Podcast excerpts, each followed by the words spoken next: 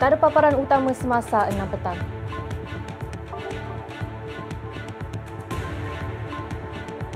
Polis buru empat suspek yang terlibat tanam mayat.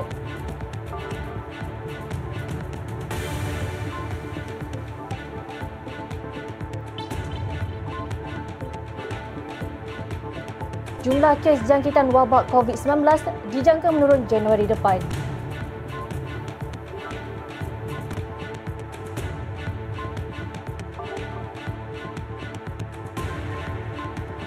Hamas mendakwa lebih 200 orang dilaporkan terbunuh dalam tempoh 24 jam.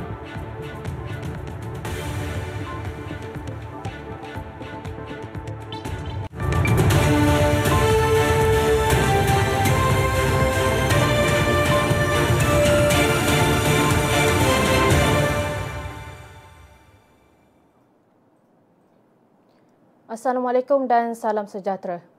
Seorang lelaki maut kerana dipukul menggunakan kayu, botol dan tong besi oleh abang teman wanitanya susulan perselisihan faham yang berlaku sebelum mayatnya ditanam di kawasan semak di belakang rumah keluarga mereka di Sungai Choh Rawang semalam.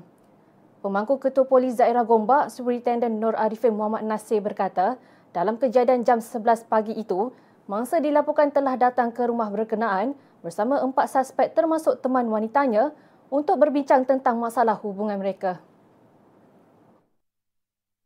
Superintendent Nur Arifin berkata laporan diterima pihaknya daripada penduduk di lokasi terbabit pada jam 11.25 minit malam selepas mendakwa mendengar bunyi pergaduhan di sebuah rumah. Menurut beliau, polis menggunakan unit anjing pengesan K9 untuk mengesan kedudukan mayat terbabit sebelum berjaya digali keluar pada 5 pagi tadi dan dihantar ke Hospital Kuala Lumpur HKL untuk bedah siasat. Susulan itu, tiga beradik ditahan bagi membantu siasatan kes berkenaan. Superintendent Nur Arifin berkata pihaknya kini sedang mengesan empat lagi individu yang dipercayai terlibat dalam kejadian berkenaan termasuk suspek utama dan teman wanita mangsa. Ujar beliau ketiga-tiga beradik berkenaan kini ditahan reman tujuh hari bermula hari ini dan kes disiasat mengikut Seksyen 302 Kanun Kesesaan. Orang ramai yang mempunyai maklumat mengenai kejadian itu boleh menyalurkannya kepada pegawai penyiasat atau menghubungi bilik gerakan ibu pejabat polis daerah Gombak yang tertera.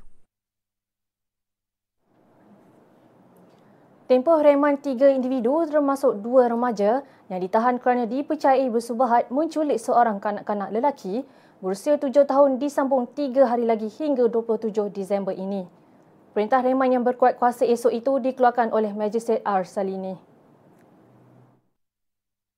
Terdahulu, ketiga-tiga lelaki berkenaan yang memakai baju lokap berwarna jingga tiba di Kompleks Mahkamah Johor Bahru pada 8.30 minit pagi. Sebelum ini, dua remaja berusia 15 dan 17 tahun serta seorang lelaki berusia 18 tahun itu direman empat hari bermula 21 Disember yang berakhir hari ini bagi membolehkan sesatan terhadap mereka mengikut Seksyen 363 Palang 511 Kanun Keseksaan iaitu cubaan culik. Ketiga-tiga mereka ditahan di Pontian pada 20 Disember selepas dipercayai bersubahat menculik kanak-kanak terbabit di bandaraya ini pada 12 Disember lepas. Sebelum ini, Ketua Polis Johor Bahru Selatan, ACP Raut Selamat dipetik berkata, seorang lelaki warga Cina berstatus penduduk tetap di Singapura cedera parah ketika menyelamatkan anak lelakinya daripada diculik sekumpulan lelaki yang menaiki sebuah kereta pada 12 Disember lepas di Johor Bahru. Bagaimanapun kanak-kanak itu selamat.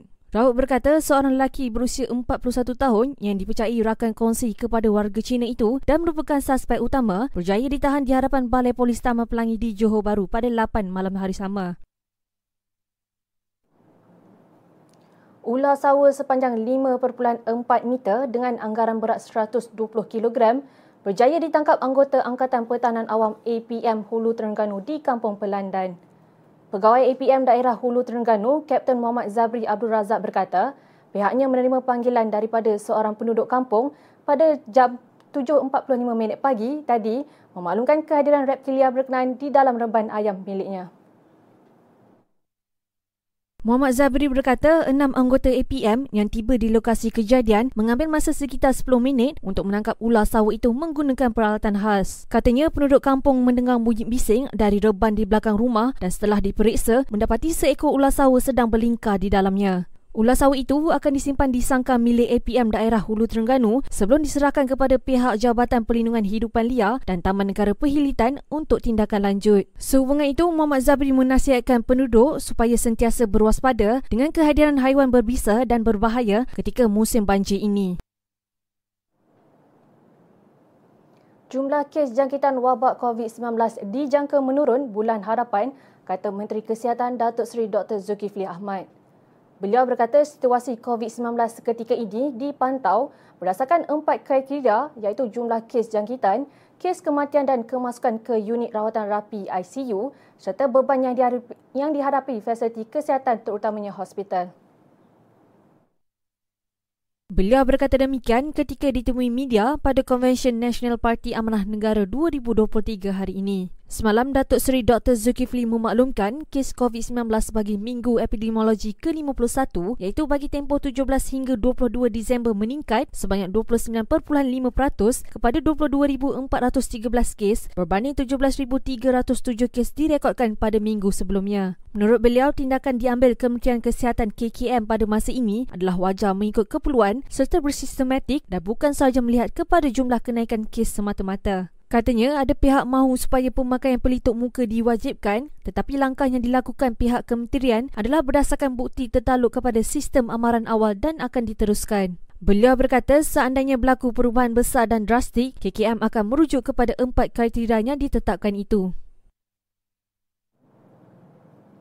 Jabatan Meteorologi Met Malaysia mengeluarkan amaran hujan lebat berterusan tahap bahaya di beberapa kawasan di Kelantan dan Terengganu bermula hari ini hingga esok.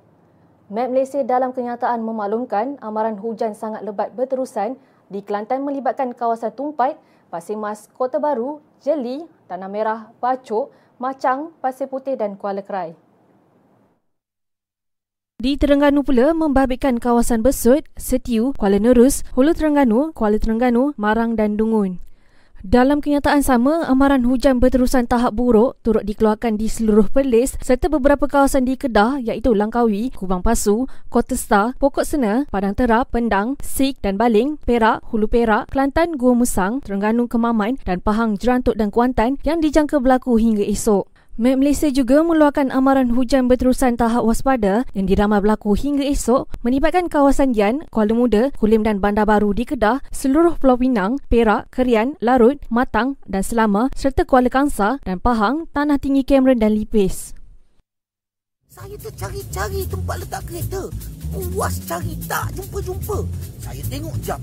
Alamak, dah lambat. Barang bini tak beli lagi. Lepas tu, cantik ada kosong.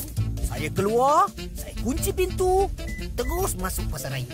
Saya pergi rak cari sarden, santan, buah. Yang lain tak sempat, lalu saya keluar. Buka pintu kereta, pasang tali pinggang keledar, betulkan cermin belakang, baru nak start enjin. Sekali nampak abang. Saya buka pintu, alamak. Macam itulah cerita saya. Saya minta maaf ya. Sekarang awak dengar cerita saya pula. Tadi saya pun dari dalam. Lepas tu saya dapat mesej mak saya tenat Saya pun nak cepat. Saya tak boleh masuk kereta. Macam mana saya nak masuk? Kereta awak halang pintu saya. Saya minta maaf sekali lagi ya. Kenapa perkara begini dah menyebabkan kami OKU tidak berupaya?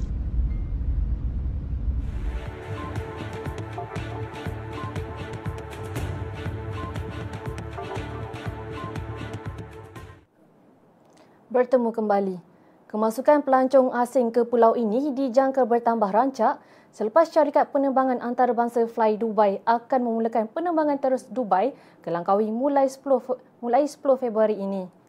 Ahli Dewan Undangan Negeri Kuah, Amar Parit Mahamud berkata, penerbangan beroperasi setiap hari itu diyakini memberi manfaat ekonomi susulan kehadiran ramai pelancong dari Asia Barat, Eropah dan Afrika. Amar Parit memaklumkan syarikat penerbangan antarabangsa itu telah membuat pengumuman rasmi berkaitan pembukaan laluan penerbangan terus berjadual ke Langkawi pada 21 September lalu. Susulan itu, Lembaga Pembangunan Langkawi LADA menyasarkan 190 penerbangan berjadual akan tiba di pulau ini pada setiap minggu bermula awal Februari ini. Beliau berkata demikian ketika hadir merasmikan acara pelepasan 749 peserta tempatan dan antarabangsa menerusi kejohanan International Langkawi City Half Marathon 2023 di pekarangan Menara Maha hari ini. Kementerian Pembangunan Wanita, Keluarga dan Masyarakat KPWKM komited mahu mempertikatkan ekonomi penjagaan bagi memastikan semua golongan sasar mendapat akses dan perkhidmatan berkualiti tinggi pada masa akan datang. Menterinya Datuk Seri Nancy Shukri berkata, visi dan misi itu penting dalam usaha kerajaan memperkasakan jaringan keselamatan sosial di negara ini.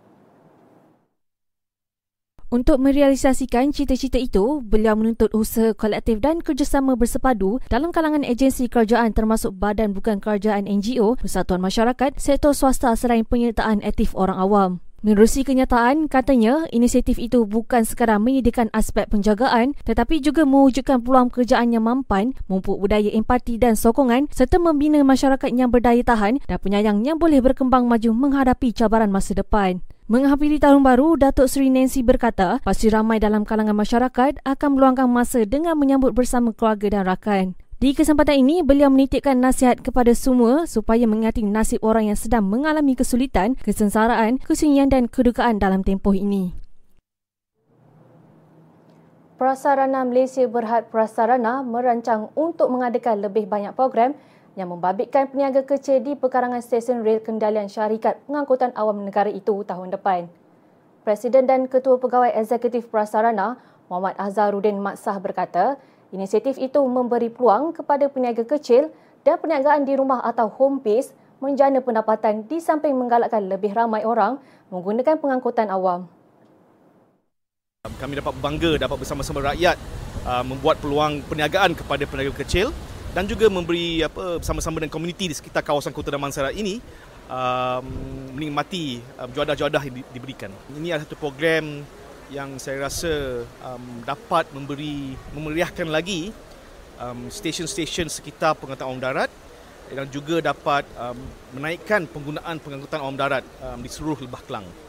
Ini adalah program perintis yang kami akan saya, lihat amat um, menggalakkan dan kami akan membuat um, apa dari semasa program seperti ini di tempat-tempat lian di sekitar Lembah Kelang. Beliau berkata demikian selepas majlis pelancaran program santai bersama Rapid KL di pekarangan stesen MRT Kuasa Sentral semalam. Program perintis yang turut dimeriahkan dengan persembahan artis tempatan itu menyediakan tapak bagi 52 peniaga kecil menjual makanan dan kraft tangan dengan caj serendah RM20 bagi tujuan bayaran pembersihan kawasan tapak perniagaan.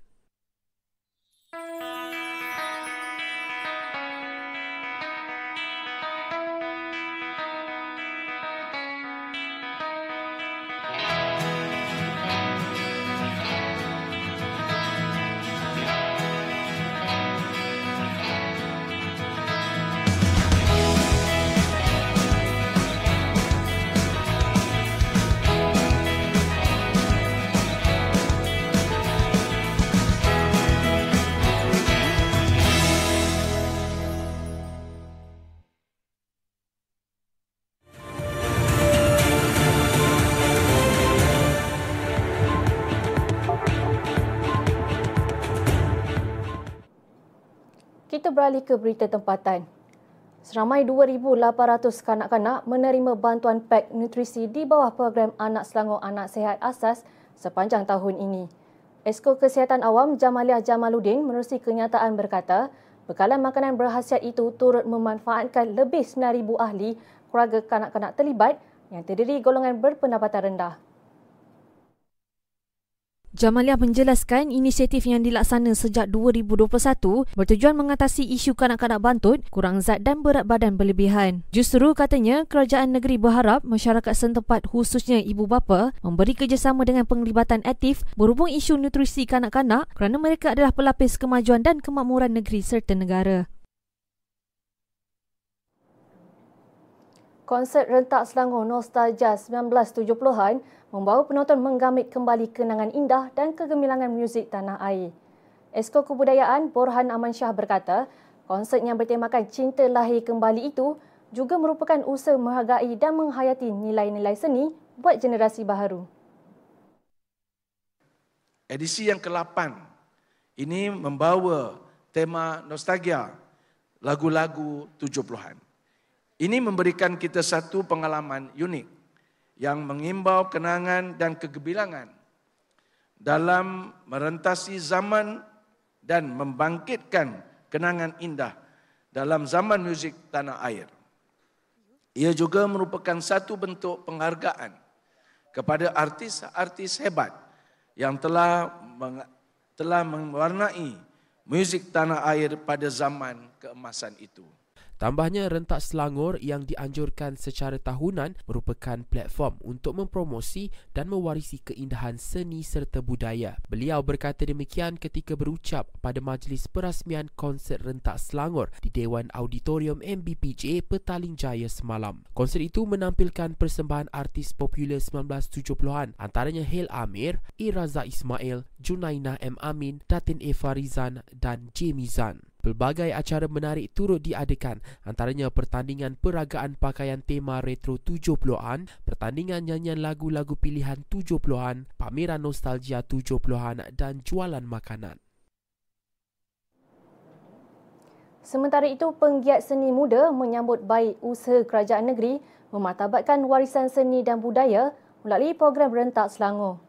Penggiat seni khususnya penyanyi melihat program itu juga menyalahkan bakat anak-anak muda dalam seni nyanyian selain mendidik mempelajari karya muzik yang menjadi warisan negara supaya tidak hilang di telan zaman. Bagi penyanyi muda Daniela Azrid, 13 tahun berkata, konsert rentak Selangor Nostalgia 1970-an memberi ruang kepadanya meneroka pelbagai jenis genre muzik yang mencabar kemampuan vokalnya. Dia melatih lah, melatih saya untuk belajar macam-macam. Sebab kalau macam kita stay dekat satu genre je, kurang-kurang lah. So, bila kita belajar genre lain, kita makin makin ambil tahu, kita jumpa ramai orang yang macam ni kan. So, saya, saya rasa benda ni sangat membantu saya lah. Seorang lagi bakat muda Nurul Hidayah RR Jali, 17 tahun berkata, beliau melihat konsert Rentak Selangor merupakan peluang terbaik buatnya untuk mengetengahkan bakat nyanyian dalam genre muzik 70-an. Oh, bagus sangatlah sebab zaman sekarang kan mana nak jumpa remaja yang suka lagu-lagu lama kan. Daripada kecil saya dah dilatih nyanyi lagu lama. So saya memang minat lagu 60-an, 70-an. Projek naik taraf saliran dan tebatan banjir di Taman Melawis dijangka siap April tahun depan. Ahli Dewan Negeri Pandamaran Leong Tak Chi berkata, inisiatifnya membabitkan kos 20 juta ringgit itu dapat meredakan kebimbangan penduduk berhubung isu banjir kilat di kawasan berkenaan.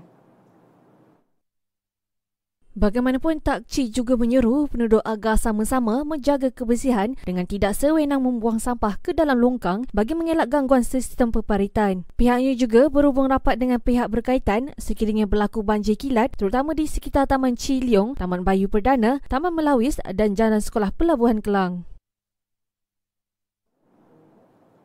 Program Jualan Ihsan Rahmah JER Kendalian Perbadanan Kemajuan Pertanian Selangor yang berlangsung di Taman Wangsa Ceras untuk Dewan Undangan Negeri Don Dusun Tua pagi tadi mendapat sambutan luar biasa.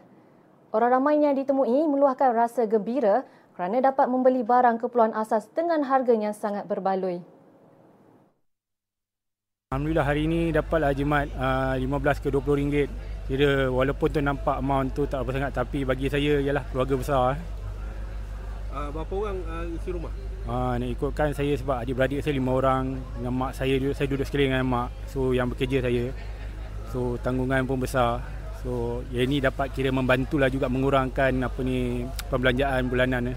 Oh sangat-sangat membantu sebab kita bukan semua orang yang mampu ah yang uh, terutama yang anak kecil ramai memang memerlukan macam telur eh Ah, RM10 je untuk satu kotak tu memang sangat membantu. Budak-budak kan growing up like, membesar dengan makanan yang hmm, begitu lagi bagus kan. Syukur Alhamdulillah uh, hajat orang di Taman uh, Ceras Awana ni uh, tercapai. Uh, hari ini kita bawa program JE, Jualan Esan Rakyat di bawah PKPS, Kerajaan Negeri Selangor. Uh, di mana pagi-pagi lagi dah beratur. Uh, InsyaAllah Hari ini saya ucapkan terima kasih khususnya kepada kerajaan negeri amat-amat Menteri Besar telah pun uh, masih menyambung lagi program JE malah menambah lagi uh, item-item produk yang dijual secara subsidi ini oleh kerajaan negeri. Jualan murah hari ini turut diadakan di tapak Pasar Malam Taman Mas Dengkil, Kampung Kebun Bunga Batu Tiga dan Surau Haji Osman Sungai Ingat Morib. JER menawarkan ayam standard RM10 seekor, daging pejal segar RM10 setiap pack, telur grade B RM10 sepapan, ikan kembung RM6 setiap pack, minyak masak 5 kg RM25 dan beras 5 kg RM10. Mulai 2022, Kerajaan Negeri melancarkan program jualan murah lanjutan program Agro Prihatin Selangor yang diperkenal pada 2 Jun 2021 menerusi pakej kita Selangor 2.0. Ia bertujuan mengatasi lambakan hasil tani akibat pandemik COVID-19.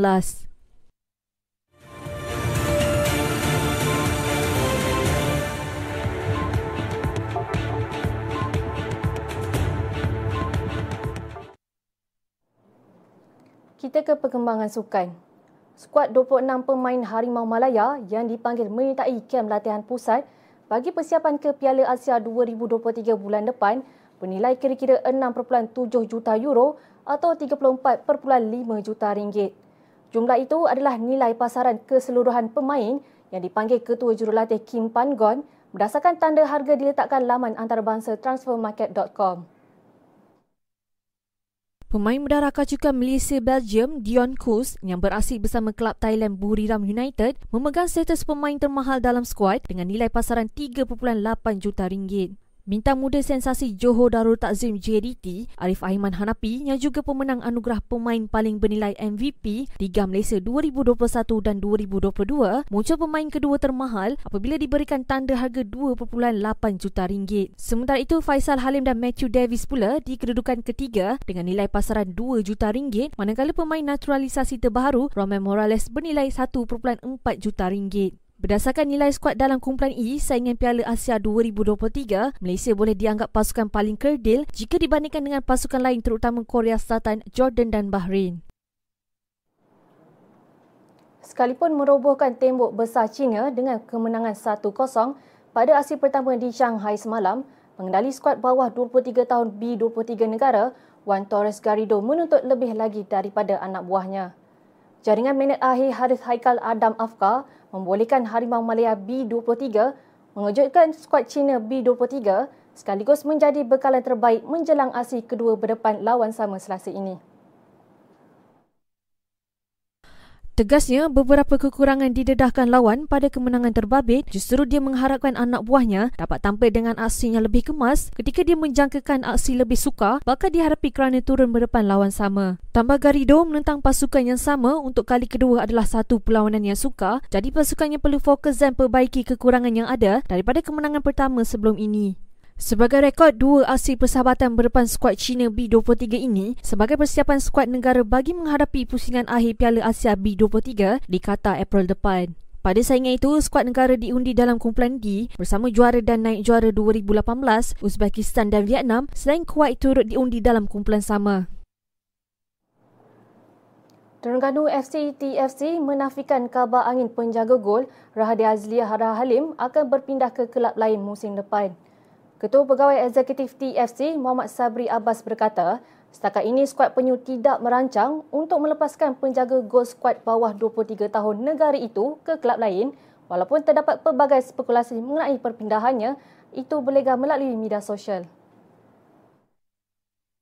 Beliau berkata penjaga gol muda kelahiran Kuala Terengganu itu masih memiliki kontrak bersama TFC hingga 2025 dan setakat ini belum ada mana-mana kelab yang menawarkan rundingan untuk mendapatkan khidmat pemain berkenaan. Tahun ini menyaksikan musim yang agak suram bagi Rahadi Azli apabila beliau hanya tampil dalam tujuh perlawanan dengan 630 minit permainan dalam Liga Super. Selain itu, beliau juga hanya beraksi selama 90 minit dalam Piala FA sebelum diberi peluang 90 minit semasa kempen Piala Malaysia. Prestasi kurang memberangsangkan penjaga gawang berusia 22 tahun itu menyebabkan posisinya sebagai penjaga gol utama TFC musim lepas digantikan dengan Suhaimi Hussein oleh Ketua Jurulatih Tommy Staff Steinbruckner. Malah Steinbruckner dalam satu sidang media selepas perlawanan menentang klub Indonesia, Bali United, pada saingan Piala Konfederasi Asia AFC turut meluahkan saranannya agar Rahadi Azli berhijrah ke pasukan lain demi masa depan dan perjalanan karier yang masih jauh. Rahadi Azli ketika ini dikaitkan dengan dua kelab utama Liga Super iaitu Seri Pahang FC dan Sang Kenari FC yang sekiranya menjadi kenyataan akan mempertemukan semula pemain itu dengan bekas pengendali skuad penyu Nafuzi Zain yang kini menerajui Sang Kenari.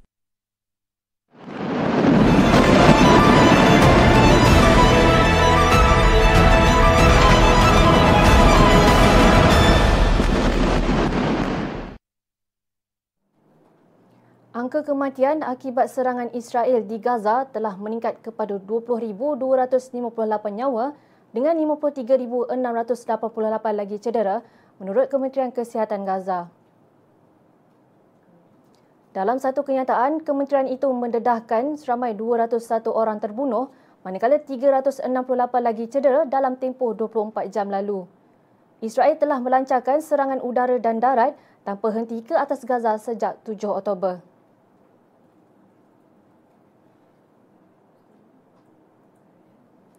Pejuang Hamas mendakwa lebih 200 orang dilaporkan terbunuh dalam tempoh 24 jam serangan Israel di Gaza yang kini dipeluaskan ke wilayah selatan. Perkara itu disahkan seorang pegawai di Gaza manakala Israel juga mengumumkan kematian lima tenteranya selepas Pertubuhan Bangsa-Bangsa Bersatu PBB gagal menesak pengisytiharan gencatan senjata. Tentera rejim Israel dilaporkan meneruskan serangan mereka selepas 11 minggu peperangan berlangsung, malah serangan dilaporkan semakin ganas. Tindakan kejam itu diteruskan sehari selepas Majlis Keselamatan PBB UNSC menerima pakar resolusi untuk lebih banyak bantuan dihantar ke Gaza yang dikepung. Kementerian Kesihatan Gaza yang dikenalikan Hamas melaporkan 201 kematian dalam tempoh 24 jam lalu di seluruh wilayah itu menambah jumlah korban kepada 20,258 mangsa di mana kebanyakannya adalah wanita dan kanak-kanak sejak tercetusnya perang. Israel melancarkan pengumuman tanpa henti dan pencerobohan darat ke atas Gaza selepas 7 Oktober sekaligus menyebabkan 2 juta orang hilang tempat tinggal dan memusnahkan sebahagian besar wilayah itu dalam misi menghapuskan Hamas.